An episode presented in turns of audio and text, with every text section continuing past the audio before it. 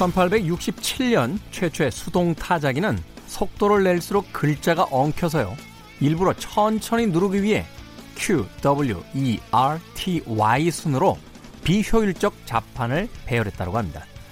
65년이 지난 후 손가락 움직임을 절반으로 줄인 자판이 개발이 됐지만 이미 구형 자판에 익숙해진 사람들은 효율적인 새 자판을 거부했죠.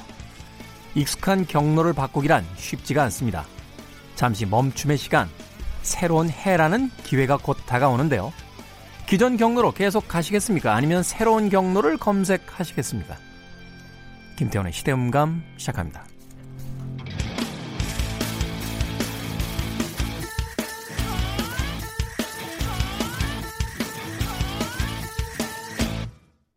그래도 주말은 온다. 시대를 읽는 음악 감상의 시대음감의 김태훈입니다. 아, 우리가 흔히 쓰는 이제 컴퓨터 자판 있죠. 네, 이거 쿼티 방식이다라고 이야기를 합니다. 이제 좌측 상단에 QWERTY 순으로 이제 배열이 나가게 되는데 이것이 이제 오늘날의 표준 키보드라고 그래요. 이거는 이제 타자기가 수동이던 시대에 이렇게 활자를 치는 왜 그 기계팔이라는 게 있잖아요. 예전에 이거, 이거 어떻게 설명해야 돼? 타자기 쳐보신 분들 알아요. 이렇게 자판 누르면 쇠팔이 날라옵니다. 훅 날라와서 틱틱틱 이렇게 종이에다 찍었어요. 예. 무슨 얘기인지 잘 모르겠다고요? 네, 넘어갑시다. 뭐 그것까지 제가 다 설명할 수 없는 거고. 뭐 요새는 그 동영상 사이트 있으니까 아마 궁금하신 분들은 수동 타자기 이렇게 치시면 아마 직접 보실 수 있을 겁니다. 뭐 어떤 카페 같은 데 가니까 그게 또 요새는 낭만이라고 그걸 막 인테리어 소품으로 이렇게 놓고 그러던데 어찌됐건 네, 바로 그 날아오는 기계팔이 뒤엉키지 않도록 타이핑의 속도를 일부러 늦춰야만 했다는 거예요. 그러니까 이걸 너무 빨리 치면 사람의 속도를 그 기계 팔이 따라오지 못하지 막 자기들끼리 엉켜가지고 엉망이 돼버리니까 예전에 그런 거 있었어요. 그 비서 같은 역, 그 직업을 선택하게 되면 얻으려면 타자기를 1분에 몇 초 치냐, 몇 자 치냐, 뭐 이런 것도 있었어요. 뭐 200타 칩니다, 뭐 300 타 칩니다. 이러면 오, 잘 치시는데요, 막 이런. 다들 왜 밖에 타서 웃어? 어? 나만 나만 아는 얘기야? 에? 저희 프로그램의 스탭들이 젊습니다. 예. 저 빼고 다 젊어요. 제가 무슨 얘기만 하면 어, 아버지가 그 막걸리 한 잔에 취해서 하는 이야기 듣듯이 어, 흐뭇하게 쳐다보면서 막 웃습니다. 어찌 됐건요. 과거에 어, 그렇게 비효율적으로 배열됐던 자판을 최근에 와서 새로운 자판의 형태로 바꾸려고 하는데 사람들이 그걸 쫓아오지 않는다는 거예요. 왜냐하면 익숙해져 있기 때문에. 이것을 사회심리학용어로 경로 의존성이라고 합니다. 네, 경로 의존성. 패스 디펜던시라고 돼 있는데 어떤 일을 수행할 때 한번 경로가 정해지면 잘 벗어나려고 하지 않는다는 거예요. 그래서 오히려 비효율적이지만 그것이 더 효율적이다 라고 생각을 하게 된다는 거죠. 저는 근데 이 경로 우전성이라는 것에 대해서 조금 반대의 의견도 있어요. 왜냐하면 이건 이제 기계의 입장 혹은 처음으로 이제 배우려는 사람의 입장에서 보면 그게 효율적일 수 있겠습니다만 저희처럼 이미 그 컴퓨터 자판을 몸으로 다 외우고 있는 사람들은 이걸 또 바꾸면 처음부터 다시 배워야 되잖아요. 굳이 우리가 인생에서 왜 그걸 또, 또 다시 배우는, 어? 시간을 갖냐. 뭐 이런 생각도 해볼 수 있습니다만, 막상 제 입장에서 이 이야기를 하고 나니까, 아, 이제 난 늙었구나. 이런, 이런 생각이 듭니다. 나이 든 사람들의 특징이 뭘 안 배우려고 해요. 새로운 걸. 그렇죠? 새로운 거 안 받아들이고, 예? 옛날에 어떤 과학자가 그랬다는 거예요. 하나님이 나이가 좀 많은 과학자들은 좀 이렇게 빨리빨리 데려가셨으면 좋겠다고. 왜냐면 새로운 연구나 이런 거는 그 들여다도 안 보고 맨날 시비만 건다. 그래서 저도 이제 나이를 젊은 쪽보다는 이제 많은 쪽에 가깝기 때문에 예, 이야기를 들으면 아니 이놈의 자식들이 뭐 이렇게 이야기할 수 있겠습니다만 받아들일 수밖에 없는 부분도 분명히 있는 것 같아요. 새로운 것을 받아들일 수 있다라는 것, 또 새로운 것을 계속해서 추구해 갈 수 있다라는 것, 익숙한 것으로부터 벗어날 수 있다라는 것이 오히려 아, 삶을 계속해서 젊게 살아갈 수 있는 가장 좋은 방법이 아닐까 하는 생각이 듭니다. 젊은 친구들이 이야기하는 그 말줄임말 외우려고 하지 말고요. 자신의 삶을 조금씩 변화시켜 나가는 그런 노력이 필요할 때가 아닌가 하는 생각이 드네요. 자, 시대 이슈들 새로운 시선과 음악으로 풀어봅니다. 시대 음감. 토요일, 일요일 오후 2시 5분, 밤 10시 5분 하루 두 번 방송되고요. 팟캐스트로는 언제 어디서든지 함께 하실 수 있습니다. 찰리 푸스의 음악 골랐습니다. Change.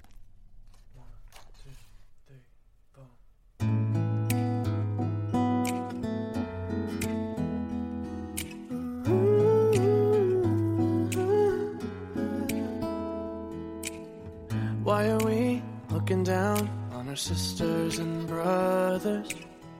Isn't love all that we got? Mm-hmm.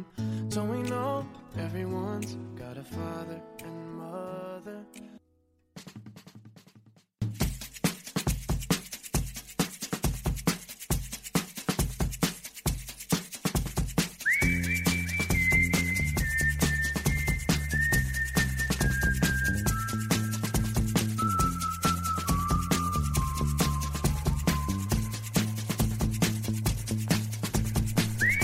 한 주간 사람들이 많이 본 뉴스 그리고 많이 봐야 하는 뉴스를 소개합니다. Most and Must KBS 저널리즘 토크쇼 제2의 팀장 김양순 기자 나오셨습니다. 안녕하세요. 네, 안녕하세요. 자, 참고로 지금 저희가 방송 녹음을 하고 있는 시점은 12월 26일 목요일 어, 현재까지 나온 기사들과 상황을 바탕으로 진행되는 점 이해해 주시길 부탁드리겠습니다.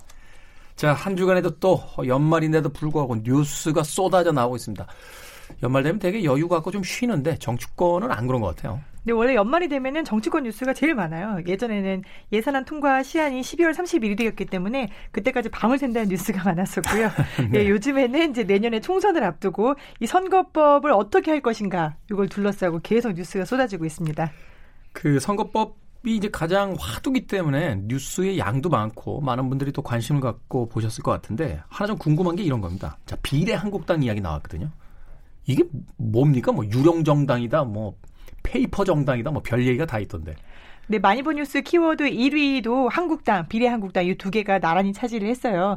이게 사실 굉장히 이해하기가 좀 어려운 개념이어서 정치권에서도 설왕설래를 하고 있는데 일단 연동형 비례제라는 거를 우리가 네. 이게 뭐냐면은 지역구하고 우리가 정당에 대한 지지도를 총선 갔을 때 보면은 투표를 두 번을 합니다. 내가 우리 지역구에서 누구를 찍을 건지, 네. 그다음에 내가 어느 정당을 지지하는지 하시잖아요. 기억나시죠? 네. 그래서 이 정당에 대한 지지도를 기반으로 해서 비례대표 숫자를 줬단 말이에요. 근데 이게 지역구 의원 숫자까지 감안을 해서 지지도를, 지지도를 파악해야 되는 거 아니냐라는 논의가 있었고, 그래서 연동형 비례제는 지역구하고 그다음에 정당에 대한 지지도를 합해서 이게 비례대표의 숫자를 주자라고 했는 게 네. 연동 형 비례대표제란 말이죠.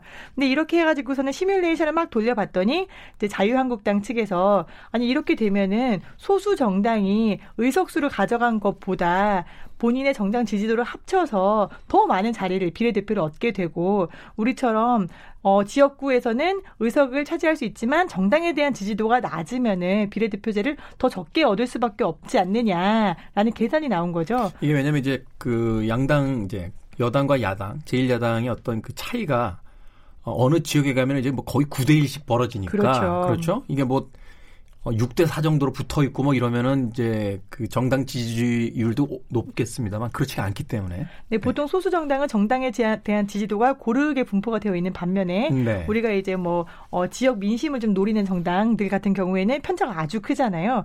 그러다 보니까 이 시뮬레이션에서 아무래도 비례대표 자리를 우리가 못 얻겠다. 그러면은 아예 비례대표만을 받을 수 있는 당을 만들자. 비례대표용 당을 만들자 이렇게 된 거예요. 네. 그 이름이 바로 이번에 이제 많이 본 뉴스 키워드로 나왔던 비례 한국당인 건데 실제로 시뮬레이션을 KBS가 돌려봤어요. 네. 지역구 의원을 현행대로 해놓고 정당 지지율은 최근 조사를 적용을 해봤더니 지금 현재 국회 본회의에 올라가 있는 어, 시뮬레이션대로 하면은 정의당이 의석수가 6명에서 15명으로 늘어나고요. 네. 민주당은 6석이 느는데 한국당은 3석이 줄어들어요. 음. 자, 그래서 여기서 한국당의 시나리오대로 위성정당, 지금 비례 한국당이라는 이름은 이제 못 만들어지게 됐어요. 누가 선점을 했거든요. 뭐 이 때문에요. 네. 이미 쓰고 있는 뭐 이미 쓰고 있는 분이 계셔서 합의하려고 했더니 싫다고 했다라고. 네. 네. 그래서 세틀라이트 위성정당이라고 지금 부르고 있는데 일명 비례 한국당을 만들고 여기에 정당 득표를 몰아줄 경우에는 비례 대표만 한국당이 31석을 쓸어갈 수 있게 된다. 참. 왜냐하면 자 1번이 자유한국당 대표예요. 때가 찍을 수 있는 우리 네. 지역구에. 근데 2번이 비례한국당인데 이 비례한국당에는 이번 총선에 불출마하기로 했던 의원들 많잖아요. 뭐 김세현 의원이라든지 네. 이런 분들을 다 넣어놓습니다. 그러면은 이제 보통 1, 2, 3, 4번은 의원의 숫자대로 되거든요. 그럼 숫자가 50명이 넘어가게 되면은 일명 비례한국당이 2번이 돼요. 그럼 1번으로 내가 원하는 지역구 의원을 찍고 2번에 비례한국당에 내가 지역 어, 내가 지지하는 정당을 투표하게 되면은 비례 대표 숫자만 31명을 자유한국당이 새롭게 가져갈 수 있게 된다라는 시뮬레이션이 나오니까 음. 자유한국당으로서는 굉장히 어 이거 솔깃하다라는 생각이 드는 거죠. 자, 그럼 문제는 뭐냐? 민주당도 아 그러면 우리는 어떻게 해야 되지? 어차피 정의당이 다 가져가고 그다음에 자유한국당이 가져가게 되면 우리도 뭔가를 만들어야 되지 않나? 라고 해서 두 번째 가정. 민주당도 위성 정당을 만들면 어떻게 될까? 그러면은 이제 24석, 18석씩 이렇게 민주당과 자유한국당이 비례 의석수를 나눠 가져요. 네. 그럼 나머지 비례 의석수 4석은 정의당 몫이 되는데 정의당은 지금도 비례 의석수가 4석이거든요. 즉 독인 개긴이 되는 겁니다. 즉 연동형 비례대표제를 통과를 이렇게 열심히 싸워가지고 시키는 의미가 없는 거예요. 원래대로 되는 거니까. 그러니까요. 그 결국 비싼 돈 들여서 이리저리 헤매다가 거기에 이렇게 들어봤더니 다시 원점에 와 있는 지금 그거잖아요. 그죠?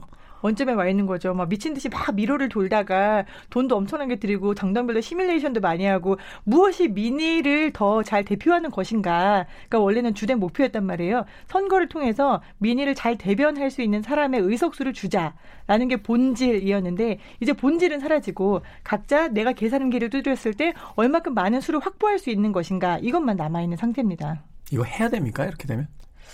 이렇게 위성정당을 만들 거면은 지금 현재 뭐 4 플러스 1, 3 플러스 1 이런 논의 자체가 무의미한데 이걸 왜 보고 있어야 하는 건가? 아니 그러니까요. 이게 결국 뭐 열심히 올라갔다가 이산이 아닌가 봐라고 하는 거랑 뭐가 다른지 잘 모르겠고 아무튼 올 한 해 정치권을 이렇게 쑥대밭을 만들어 놓은 그 정당들이 이런 발상으로서 연말을 맞이하고 있다는 게참 참담합니다. 네. 네, 두 번째 소식으로 넘어가겠습니다. 참담함을 좀 가라앉히시고요. 두 번째 연입은 뉴스 네. 키워드는 네, 손석희였어요. 좀 부드러운 이야기로 넘어가 볼게요. 어, 손석희 앵커가 현재 JTBC 뉴스룸의 앵커를 맡고 있죠. 메인 뉴스에. 네. 하차하겠다라는 소식이 알려지면서 역시 손석희 효과라고 해야 될까요? 손석희 이름 하나로 굉장히 많은 뉴스가 쏟아졌고 또 많은 사람들이 봤습니다. 근데 그 내용을 보면은 손석희 JTBC 대표 이사이자 사장이자 뉴스룸의 앵커의 하차가 공식화되니까 소속 기자들이 이제 반발을 하면서 사측에다가 결정 배경을 설명해라라고 좀 요구를 했고요. 네. 어 이게 굉장히 크게 이슈화가 됐어요. 우리는 서복현 기자 후임 기자입니다. 서복현 기자를 앵커로 받아들인다는 소식에 너무나 비상식적이고 일방적인 소통이다. 어, 해명을 해라라고 강력하게 반발했고요. 이 뉴스가 굉장히 많이 보다 보니까 손석희 앵커가 입장을 발표하고 이틀 만에 아주 장문의 입장문을 기자들에게 보냈습니다. 그래서 보냈는데 그 내용을 보면은 손석희 앵커로서도 후임 앵커 그리고 이제 뉴스룸의 위상을 생각해서 결정을 내린 것이다. 음. 만약에 바꾼다면은 올해 신년이 되기 직전과 아니면 총선이 끝난 직후와 이런 여러 가지 뭐 결정 지점이 있겠으나 총선 직후에 앵커룸에서 나간다고 하면은 정치적인 어떤 의도와 결부되는 것을 피할 수 없다라고 봤고 가급적이면은 가능한 그 후광이 굉장히 크잖아요. 나의 후임자는 누가 됐든지 간에 어려운 자리일 수밖에 없기 때문에 빨리 물려주는 게 좋겠다라는 해명문을 내놓았습니다. 네, 저도 읽어봤습니다만 그 뭐 제안은 사측에서 했습니다만 자기가 받아들였다라고 이야기를 했고 그 다음에 어 그 이야기를 분명하게 했잖아요. 그 몇 달 더 해봐야 무슨 의미가 있겠느냐. 어, 오히려 빨리 넘겨주고 적용할 수 있도록 해주는 게 좋다. 그리고 왜 갑작스럽게 발표하냐라고 했더니 원래 앵커는 2, 3주 전에 발표한다. 이걸 뭐 몇 달 전, 몇 년 전부터 발표를 하는 게 아니니까 자신의 어떤 상징적인 그 인물이었기 때문에 그렇게 반응하는 것이지 이게 자연스럽게 흘러가고 있는 거다. 뭐 이렇게 이야기를 했으니까 좀 더 지켜보죠. 뭐. 네, JTBC 쪽의 어떤 직원들의 반응이 또 어떻게 나올지 좀 지켜봐야 될 것 같네요. 네, 제일 네. 재미있는 거는 이제 뉴스룸 앵커를 하차한다라는 소식이 나오자마자 MBC 사장으로 간다라는. 그건 좀 아니지 않나요? 아 정말 네. 몇 사람의 손가락으로 만들어낸 온갖 소문이라고 이제 손석희 사장도 썼던데 이런 부분을 좀 겨냥한 것 같습니다. 하긴 뭐 우리가 그런 시절들을 워낙 많이 겪고 살다 보니까 상상력에 하여튼 끝이 없는 것 같습니다. 다음 뉴스 알려주시죠. 네, 세 번째 많이 본 뉴스 키워드는 트럼프와 김정은이었어요. 저희가 지난주 이 시간에 이제 트럼프 대통령의 탄핵 소식을 전해드리기로 했었는데, 이제 김정은 북한 이제 국무위원장이죠.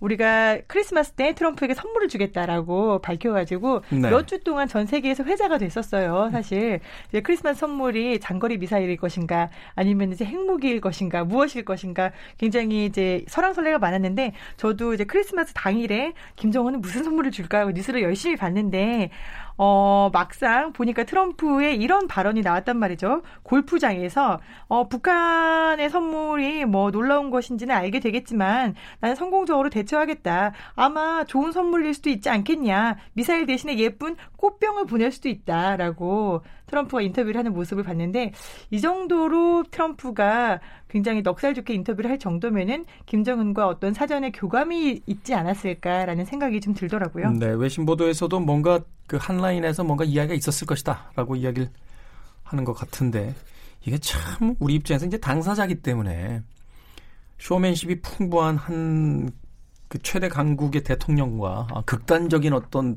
선택을 하는 우리들이 어떻게 보면은 그 가장 근접해 있는 적대국이죠 아직까지는. 적대국의 어떤 그 수장의 그 두 사람의 외줄에서의 어떤 외교가 참 흥미진진하게 볼 수도 있겠습니다만 어, 매 순간 이렇게 쪼인다고 해야 되나요? 네, 맞습니다. 네. 쪼이는 기분이 좀 있네요. 네. 크리스마스에 미사일 대신에 꽃병이라는 발언을 하는 저 여유를 보면서 아, 나는 저 여유가 또 이렇게 저 여유로움을 보면서 마음이 놓이는 게 역시 나는 네. 반대쪽에 살고 있는 그냥 한낱 국민에 불과해서 이런 거구나라는 생각도 들더라고요. 음, 네.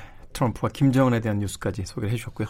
자, 이제 놓쳤습니다만 다시 한번 우리가 음, 알아야만 할 must 뉴스 좀 소개를 해 주시죠. 원래 한 해 마무리를 하게 되면은 아, 올 한 해 그래도 정말 큰일 없이 대과 없이 지나가서 감사하고 나보다 못한 어려우신 약자와 소외된 사람들을 좀 생각하면서 내년에는 좀 더 나은 내가 되어보자라고 모두들 생각을 하실 거예요. 그렇죠. 네. 그런 의미에서 지난 21일에 청와대 인근 집회에 항의하는 서울 맹학교 학부모들의 집회 이야기를 봤습니다. 뉴스 보신 분들도 계실 텐데 청와대 주변에서 굉장히 집회가 많이 열리고 있어요. 네. 네 보수단체 집회, 그다음에 박근혜의 석방을 요구하는 집회, 뭐 우리 공화당의 집회, 굉장히 많은 집회들이 열리고 있는데 어, 서울 청운동 청와대가 있는 곳입니다. 여기에는 한빛 맹학교라는 이제 앞을 잘 보지 못하는 어린이들 시각 장애인의 어, 중학교, 고등학교 아이들을 교육하는 학교가 있단 말이죠. 근데 이 아이들이 학교에서 배우는 것 중에 가장 큰 권리 중에 하나가 이동권 이에요. 네. 장애인의 이동권이죠. 근데 시각 장애인들은 앞을 볼 수 없기 때문에 전적으로 소리에 의존을 해서 이동을 하거든요. 그래서 학교 앞에 도보에서 직접 소리와 감각에 의존해서 이동하는 법을 배우는데 지금 청와대 주변에 집회와 시위가 거의 1년 가까이 지속이 되다 보니까 아이들이 이동권에 대한 수업을 하기는커녕 아예 시험을 볼 수도 없는 지경에 이르렀다. 음. 라고 이제 서울맹학교의 학부모들이 나서서 집회를 했습니다. 특히나 이제 서울맹학교 학부모들은 어 이런 보통 투쟁 본부나 집회를 하는 집행부들하고 제발 좀 작게 해달라.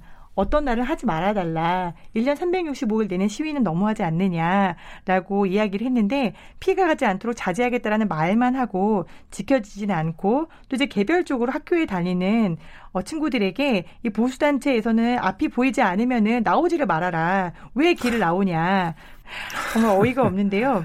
이 맹학교 부모들은 집회 자체를 막거나 누가 옳다 그르다라는 얘기를 하려고 하는 게 아니다. 부탁을 아무리 해봐야 바뀌는 게 없고 오히려 집회 참가자들에게 욕설을 들었다는 이야기가 많아지는 등 이 개개인이 대응할 수 있는 수준을 넘어섰다. 그래서 우리도 부득이 집회를 할 수밖에 없었다라고 이야기를 했는데요. 맹학교가 거기 있으니까 옮겨라라는 댓글도 있더라고요. 이런 식으로 대응을 하는 게 맞을까? 이게 인간적인 대응일까라는 의구심이 좀 듭니다. 알겠습니다. 뭐 여기에 대해서는 말도 하고 싶지가 않네요, 별로. 근데 또 제가 한 해를 마무리하면서 너무 슬픈 이야기로 마무리하는 건 좀 그래서요. 근데 이 한빛 맹학교 학생들을 위해서 특별한 졸업 선물이 또 배달이 됐다고 해요. 네. 뭐냐면은 이 서울에 있는 대학생들이 한 대학교에서 프로젝트를 했는데 이 맹학교에 있는 시각 장애인들에게 선물을 주자라는 프로젝트였다고 합니다.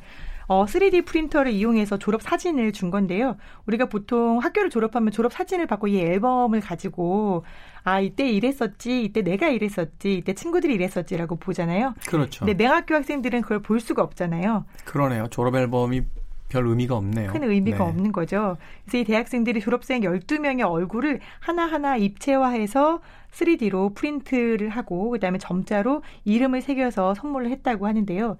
JTBC에서 이 영상을 소개를 했는데 제가 참 가슴이 뭉클했던 부분은 한 친구가 본인의 3D 입체 조그만한 미니어처 피규어 같은 겁니다. 이걸 이렇게 만져보면서 아, 제 얼굴이 어떻게 생겼는지 몰라서 항상 궁금했는데 이게 제 얼굴이군요. 이렇게 만져볼 수 있으니 하면서 목소리가 이렇게 울먹울먹 하는데 굉장히 먹먹하고 아, 맹학교의 학생들은 자기 얼굴도 못 보고 사는 친구들인데 이런 친구들의 어떤 수업권이나 이동권을 막아서는 사람들이 있는 반면에 또 생각해주는 좋은 선물을 해주는 사람들도 있구나라는 생각이 들었습니다.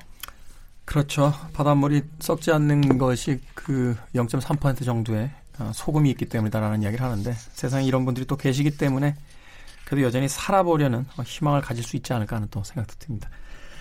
자, 오늘 most and must KBS 저널리즘 토크쇼 J 팀장 김영순 기자와 함께했습니다. 고맙습니다. 네, 감사합니다.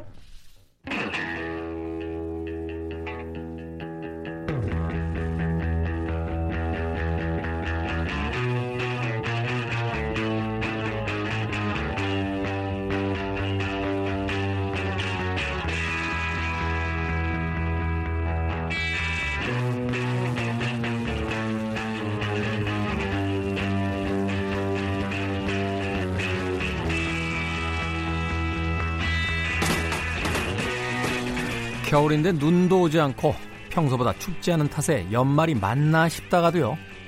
거리며 라디오에서 흘러나오는 음악들이 한 해가 저물어가고 있다라는 것을 실감하게 만듭니다. 우리 시대의 음악 이야기, 시간을 달리는 음악. 김경진 평론가 나오셨습니다. 안녕하세요. 네, 안녕하세요. 한 살 더 먹잖아요. 그렇죠. 정확하게 하면 이제 조금 더 늙는 건데. 아, 잘 되고 계십니까? 인생 계획은? 언제부터 계획을 가지고 사셨나요? 제가 이 이야기 왜 물어보냐면요. 김경진 평론가가 원래는 그 아주 착실한 직장인이었는데 몇 년 전에 갑자기 그 합정동이죠, 우리가. 합정동. 홍대 네, 동교동. 네. 동교동. 네. 레코드 샵을 차리고 자영업자의 길에 들어서서는 네. 한 가지 또 궁금한 건 가보면 손님을 본 적이 없어요. 근데 거기서 몇 년을 버티고 있는 거예요. 그래서 제가 매년 불안해요. 매년 불안한데, 어, 뭐, 본인이 그런 삶을 이제 선택할 때는 어떤 이유가 있었을 거 아니에요? 그 정해진 루트에서 이제 벗어나려고 했을 때는. 뭐, 어렸, 어렸을 때부터 꾸어온 꿈이기도 했고요. 레코드샵을 네. 하고 싶다라는 게. 근데 사실은 솔직히 말하면, 어, 그걸로 먹고 사는 거는 쉽지 않습니다. 아니, 그러니까. 예. 네. 어. 네. 저도 뭐 그쪽에서 일을 했었습니다만 음반 샵으로 수익을 내기가 쉽지 않잖아요. 그러게요. 최근 같은 경우는 네. 더구나 그렇죠. 네. 네. 네. 그렇습니다. 그래서 어, 고민을 굉장히 많이 했죠. 근데 결론은 제가 하고 싶은 거는 이쪽 일밖에 없고 음. 더구나 또 할 수 있는 게 이쪽 일밖에 없어요. 그러니까 이거는 선택의 여지가 없는 거죠. 아, 선택의 여지가 없었다. 네. 그래서 뭐 번역도 많이 하시고 뭐 계속 하고 있고요. 글도 네. 많이 쓰고 네. 네. 방송 출연도 계속 하고 네. 네 알겠습니다. 아니 왜 여쭤봤냐면 나도 그 옆에 책방이나 할까 잘 안 되겠죠? 네. 자, 한 해의 마무리는 뭐니 뭐니 해도 이제 음악인데, 어, 오늘, 그리고 내일 김경진 씨와 함께, 네. 음악 이야기, 연말 분위기에 맞춰서 좀 나눠볼까 합니다. 자, 이 매년 연말이 되면 또 크리스마스 시즌이 되면 이 차트에 등장하는 음악들이 있습니다. 소위 우리가 시즈널 송이라고 해서 어, 계절 음악 이렇게 네. 부르는 음악이 있는데 어김없이 올해도 이 노래가 아마 크리스마스에 가장 많이 플레이된 곡이 아닐까 하는 생각이 듭니다. 머레 캐리의 All I Want for Christmas Is You. 네. 네. 이게 기록 세웠잖아요. 이게 1994년에 발표됐, 발표됐던 곡인데 네. 그 당시에 뭐 빌보드 차트에서 1위까지는 못했는데 25년 만에 싱글 차트 1위에 올랐습니다. 이게 빌보드 차트 역사에 이런 경우가 있나요? 발표된 지 25년 후에 1등에 올라가는 거. 없었죠. 그래서 그 빌보드에서도 새로운 기록이 탄생이 된 거예요. 이야, 이 곡 참. 처음에 이 곡 나왔을 때만 해도 크리스마스 캐롤은 좀 방정맞은데 이런 생각도 좀 했는데 네. 이게 그 이전에 절대적인 어떤 왕좌에 있었던 빙 크로스비를 밀어내고 그렇죠. 그리고 막상 막하에 또 경쟁자가 있었잖아요. 저그 웸의 Last Christmas. Last. 네. 그 노래가 또 하- 어떤 시기에는 또 굉장히 더 많이 나왔던 그런 기억도 있는데 80년대에 물론 먼저 발표됐지만 네, 그렇습니다. 그래서 그 저도 이게 신기한 게 물론 그런 건 있을 것 같아요. 그 이후로 어, 누구나 공감할 만한 그런 시즌송이 딱히 나오지는 않았다라는 점. 그리고 음. 워낙 이제 이 머라이 캐리의 이 노래가 그 어떤 젊은 친구들은 그렇게 알더라고요. 화이트 크리스마스 또는 징글벨 이런 것처럼 그 무렵에 나왔던 게 아니냐. 이 아. 노래가 원래 이렇게 생각하는 분들도 계세요. 그러니까 1900한 저한한 한 50년대쯤에 네, 나온 음악 네. 아니냐? 네. 어.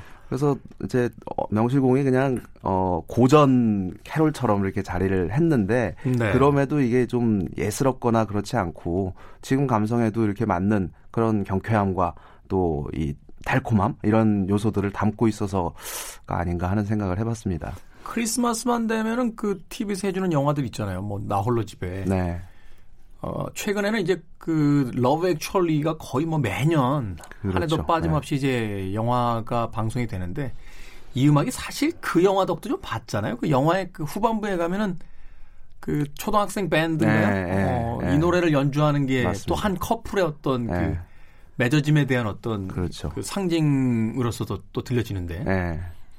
그러다 보니까 네. 좀 그 영화 효과도 좀 있지 않았나 하는 또 생각이 드네요. 네, 그렇습니다.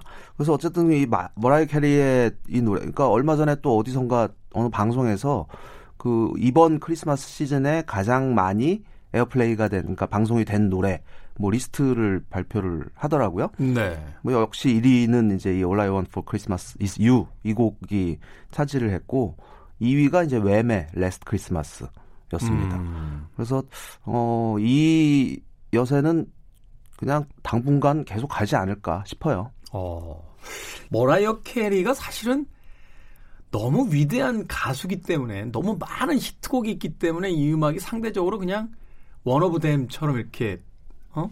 여러 곡 중에 한 곡처럼 평가가 되지만 네. 엄밀히 생각을 해보면 다른 히트곡을 다 그 없는 셈 쳐도 이 곡 하나로 벌어들이는 돈만 해도 그러게요. 엄청난 수익일 것 같은데 네. 뭐 이게 저작권료만 우리 돈으로 한 뭐 700억 원 정도가 된다고 하니까 노래 한 곡으로요. 그러니까요. 이게 더 이게 또 대단한 게 머라이 네. 캐리가 그 가사를 여러 곡을 썼잖아요. 근데 이 곡도 그 월터 아- 아파나시에프라는 이 작곡가와 함께 머라이 캐리가 곡을 썼단 말이죠. 그렇죠. 그러니까 이 저작권료 수익만 해도 어마어마한 수준인 거죠. 음, 이게 몇 번째 그 빌보드 차트 1위 곡입니까? 머라이 캐리가 그 빌보드 기록이 있는데 역사상 빌보드 싱글 차트에서 어 1위 곡을 제일 많이 기록한 아티스트가 비틀즈입니다. 20곡이요. 20곡. 20곡. 네. 2위가 어 엘비스 프레슬리와 머라이 캐리였었죠. 동률이잖아요. 네, 18곡인가. 18곡이었는데 이번에 이제 이 곡이 1위에 오르면서 머라이 캐리가 이제 단독 2위로 올라서게 19곡. 됐죠. 네. 이야, 고지가 정상이 보인다. 네. 아? 그렇군요. 어. 20번째 1위 곡이 나올지는 잘 모르겠습니다만. 글쎄요. 그건 뭐좀 그죠? 전성기가 좀 지났기 네, 때문에. 네. 어? 그럼에도 불구하고 머라이 캐리에게는 야, 엘비스 프레슬리를 젖히고 비틀즈 다음 순위에 올라 있다라는 건 네. 어, 대단한 기록이 아닌가 하는 또 생각을 해보게 됩니다. 그렇습니다. 당분간은 이 노래 뭐 앞으로도 계속 나오지 않을까 하는 그러게요. 예. 생각이 드는데. 네. 근데 이 그 노래 는 굉장히 좋은데요. 가사도 되게 아름답잖아요. 네. 뭐 크리스마스에 난 선물도 뭐고 다 필요 없고 당신만 있으면 됩니다. 그렇죠. 뭐, 뭐 네. 이런 이야기인데 뮤직비디오 볼 때마다 웃음이 그렇게 나는 거예요. 왜냐하면 거기 그 산타클로스 네. 복장을 한 남자하고 굉장히 행복한 시간을 보내는데 네. 그분이 옛날 남편이잖아요. 그렇죠. 네. 소니의 예전 네, 사장이었던 사장이었던. 예, 토니 네. 모솔라라고 네. 하는 인물인데 아무튼 노래 한 곡을 가지고 참 여러 가지 이야기를 하고 있습니다. 모라 캐리의 All I Want for Christmas Is You가 음, 발표 25년 만에 이번 크리스마스 시즌에 드디어 빌보드 차트 1위에 올랐다 하는 이야기 소개를 해드렸고요. 또 어, 오늘 시대를 달리는 음악에서 연말연시하면 또 빠질 수 없는 아티스트 한 분 더 소개를 해주신다고. 예. 어, 3년이 됐어요, 벌써. 음, 음, 지난 2016년 크리스마스 날, 어, 조지 마이클이 세상을 떠났습니다. 너무 갑작스러워서 네. 사실 조지 마이클은 아니 그러니까 우리가 뭐 데이빗 보위라든지 그 다른 뮤지션들은 이미 나이가 어느 정도 있었기 때문에 좀 준비를 하고 있었습니다만 그러게요. 조지 마이클의 사망 소식은 너무 갑작스러웠던 것으로 기억을 하고 있는데 네, 그렇습니다. 그 해, 그 2016년이라는 그 해가 유독 이 세상을 떠난 거장들이 많이 있었어요. 그러니까 그해 초에 이제 데이빗 보위를 시작으로 네. 뭐 프린스도 프린스도 같은 해. 떠났고 레나드 코헨도 그렇고 그리고 뭐 조지 마이클에 이르기까지 굉장히 많은 그 유명한 뮤지션들이 그해 세상을 떠났는데 어, 말씀하신 것처럼 조지 마이클 같은 경우는 나이가 그 53살 참 가기에는 아까운 나이였죠. 근데 이제 그렇죠. 급성 뭐 신부전 뭐 이런 그 증세로 세상을 떠났는데 그래서 굉장히 많은 사람들을 안타깝게 했고 그 아이러니하게도 그 조지 마이클이 노래했던 웸의 어 Last Christmas 이게 마치 노래처럼 마지막 그냥 크리스마스를 끝으로 이렇게 세상을 떠나버리게 된 거죠. 음, 네. 그래서 그 그런 곡도 있고 이 시즌이면은 또 이 조지 마이클이 이제 떠오르게 되는 어 이제 고시기에 이제 세상을 떠났으니까 그래서 오늘 좀 조지 마이클 이야기를 좀 어, 하려고 합니다. 음, 네. 2016년 12월 25일 크리스마스에 예, 세상을 떠난 제 기억이 맞다면 아마 저 제임스 브라운도 크리스마스 때 세상을 떠난 걸로 알고 있는데 아 그랬던가요? 그 연말에 떠난 거는 기억이 나는데 네. 2008년이었던 거. 네. 이 조지 마이클도 생각을 해보면 그러네요. 말씀해 주신 것처럼 Last Christmas라고 하는 자신의 가장 그 큰 빅히트곡의 어떤 노랫말처럼 음, 마지막 크리스마스가 이제 돼버린 네. 그런 어떤 음, 소식이었죠. 자, 이 조지 마이클에 대한 이야기 조금만 더 해주시죠. 네. 조지 마이클은 우리가 이제 사실 조지 마이클 하면은 늘 80년대를 떠올리게 돼요. 왜냐하면 어 뭐 잘 아시다시피 웸이라는 어마어마한 또 성공을 거두었던 듀오 활동을 펼쳤고 네. 또 1987년에 사실 지금까지도 그 팝이라는 이 음악 장르에서 어 다섯 손가락 안에 꼽는 앨범으로 지금까지도 이제 인정이 되는 작품이 조지 마이클의 데뷔 앨범인 Faith라는 그런 앨범이었습니다. 아, 이 음악 나왔을 때 대단했죠. 그 엄청났죠. 예. 네, 가죽 옷을 위아래로 입고서는 그 탬버린 같은 걸 치면서 막, 막 경쾌하게 노래를 불러줬거든. 네. 제가 그 얼마 전에 그 집에 부모님 댁에 갔다가 어 1989년에 음악 잡지들이 있는 거를 이렇게 봤어요. 30년 전에. 네. 예. 그 뒷부분에 이제 그 독자 앙케트 그 조사 결과가 나와 있는데 가장 좋아하는 아티스트 1위 조지 마이클. 가장 좋아하는 앨범 1위 조지 마이클. 그게 어, 이 앨범이 나온 지 한 1년 이상이 지났던 시점이었는데도 음. 우리나라에서도 여전히 조지 마이클이 엄청난 인기를 얻고 있었던 당시 신드롬이라고 할 만큼 조지 마이클 어마어마하지 않았나요? Wham 네. 시절에도 인기가 좋았습니다만 그 앤드루 리즐리와 이제 헤어진 뒤에 네. 솔로 앨범을 발표할 거다라는 이야기가 있었는데 제 기억이 맞다면 그때 솔로로 나와서 성공한 사람도 있지만 실패한 사람들도 꽤 많았어요. 그렇습니다. 예. 예, 대표적인 게 저 J. Geils 밴드의 뭐 피터 울프 같은 인물이라든지 뭐 예. 인기가 높아서 솔로 하면 무조건 성공한다고 했다가 뭐 이렇게 실패하고 막 이랬는데 그러게요. 조지 마이클은 솔로 앨범 내자마자 거의 마이클 잭슨에 필적할 만큼의 인기를 얻지 않았었나 네, 생각이 그렇습니다. 뭐 어. 우리나라에선 두 마이클 막 이랬잖아요. 그렇죠. 그게 하나는 음. 이름이고 하나는 성인데 어쨌든 막 대결 구도로 이렇게 예, 네. 네, 그랬던 적이 있는데 어이 조지 마이클 같은 경우는 그 솔로의 성공이 이미 예견되어 있었다고 해도 과언은 아니었던 것 같아요. 왜냐하면 Wham의 활동 시절이 그다지 길지는 않았습니다. 그러니까 데뷔 앨범이 Wham으로서 데뷔 앨범이 1983년에 어, 나왔었고 1986년에 어, 마지막 앨범을 끝으로 이제 솔로로 나서게 되는데 이미 그 86년 이전에 그 Careless Whisper라는 또 엄청난 히트를 기록한 싱글이 있었죠. 근데 있었죠. 이 Careless Whisper가 Wham 앨범에 수록이 되긴 했지만 이게 싱글로 발표됐을 때는 조지 마이클의 이름으로 발표가 됐단 말이죠. 음. 그러니까 이미 이제 Wham으로 활동을 펼치는 동안에 자기의 솔로 히트 싱글을 가지고 있었던 거예요. 어. 네. 그래서 사실은 그 앤드루 리즐리라는 이 인물, 이 듀오로서 활동을 할 때 굉장히 빛을 발했던 그리고 어떻게 보면 그 당시에는 조지 마이클보다 앤드루가 훨씬 더 잘생겼어 이런 얘기하는 사람들도 많았거든요. 여성 팬들은 훨씬 더 좋아했어요. 네, 네, 네. 네. 근데 결국은 어쨌든 음악적인 역량이랄까요? 이 부분에서 조지 마이클의 이제 이 영향력이 워낙 강했다 보니까 정확하게 얘기하면 앤드류 리즈가 작곡 작사 하나도 못하고 네. 악기 연주 못하고 그렇죠. 노래 못 부르고 네. 그냥 뮤직비디오에 나오기만 한 분이잖아요. 네, 네, 네. 그 예전에 어, 어떤 프로그램에서 영국 어떤 토크쇼에 앤드류 리즐리하고 그러니까 몇 년 전 이야기인데 앤드류 리즐리하고 그 비틀즈의 어저 조지 해리슨 그 몇 년 전이 아니고 벌써 한 20년이 됐네요. 네. 그 무렵에 이제 그 그런 그두 사람이 나와서 얘기하는 걸 잠깐 본 적이 있었는데 앤드류 리즐리가 막 하소연을 하는 거죠. 내가 조지 마이클한테 얼마나 구박을 많이 당했는지 알아요. 이제 막 그런 얘기 서로 이제 그런 얘기. 근데 조지 그 조지 해리슨이 딱 쳐다보면서 너는 그래도 한 사람이었잖아.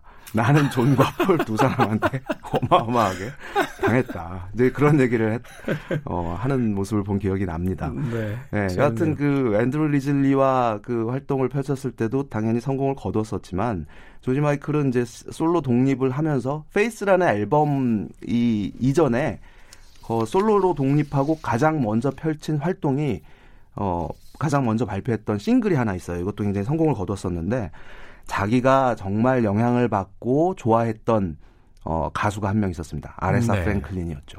그래서 이 아레사 프랭클린과 함께 듀엣으로 I knew you were waiting for me라는 곡을 발표를 해서 어, 뭐 R&B 차트 1위에 올라가고 이듬해 이제 그래미 R&B 보컬 퍼포먼스 상도 수상을 하고 그랬었단 말이죠.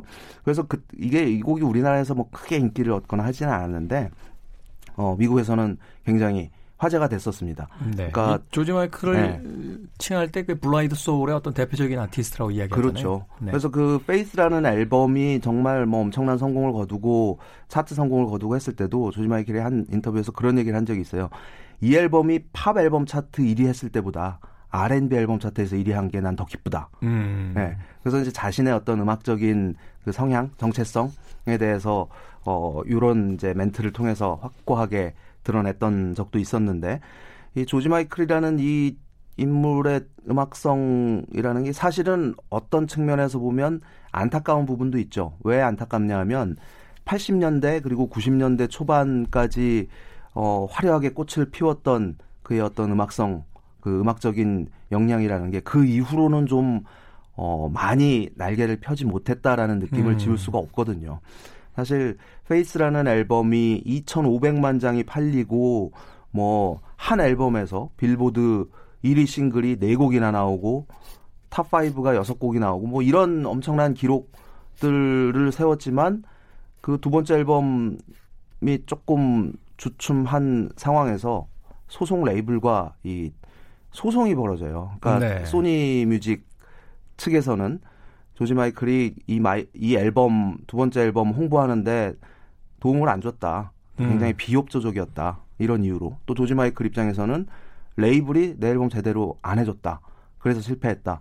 그래서 이 소송 덕분에 몇 년을 그냥 까먹게 됩니다. 음. 그래서 그런 영향들도 좀 악재로 작용을 했던 것 같고 또 하나가 이 또 이전에 뭐 엘튼 존이나 데이빗 보위나 뭐 이런 사람들도 겪었던 일이지만 98년에 커밍아웃을 하죠. 동성애자로서의.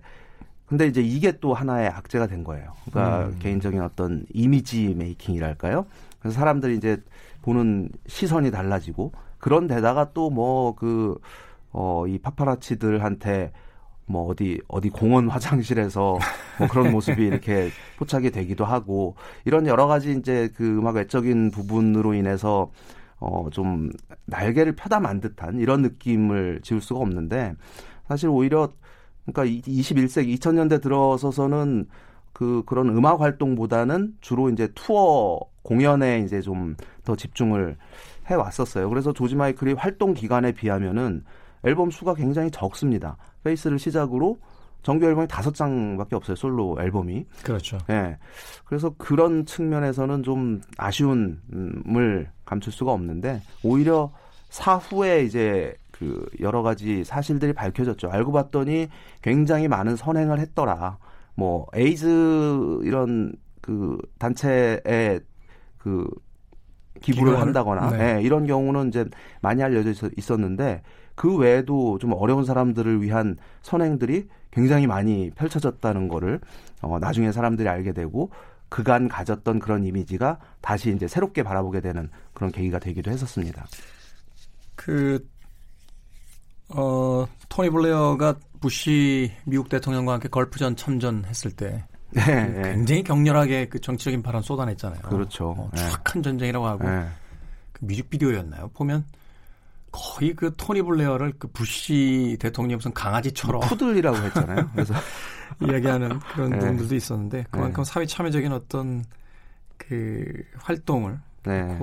저버리지 않았던 음, 그런 인물이기도 했고 뭐 팬들의 기대에서는 조금 벗어나긴 했었습니다만 그럼에도 불구하고 수많은 히트곡들을 남겼던 그런 인물이지 않나 하는 생각이 듭니다. 네. 네. 크리스마스 시즌을 전후해서 조지 마이클에 대한 이야기 예, 소개를 해주셨습니다. 자, 아, 가시기 전에 노래 한 곡 소개해 주시죠. 네, 좀 이 연말 분위기에도 어느 정도 좀 맞는 것 같아서 이 곡을 골랐어요. Don't Let the Sun Go Down on Me라는 곡인데요. 뭐 잘 알려져 있다시피 엘튼 존의 곡이죠. 1974년에 엘튼 존이 발표했던 작품인데 이게 이제 그 1985년에 Live Aid 무대에서 웸블리 네. 무대에서 엘튼 존과 조지 마이클이 함께 듀엣으로 불렀던 적이 있어요.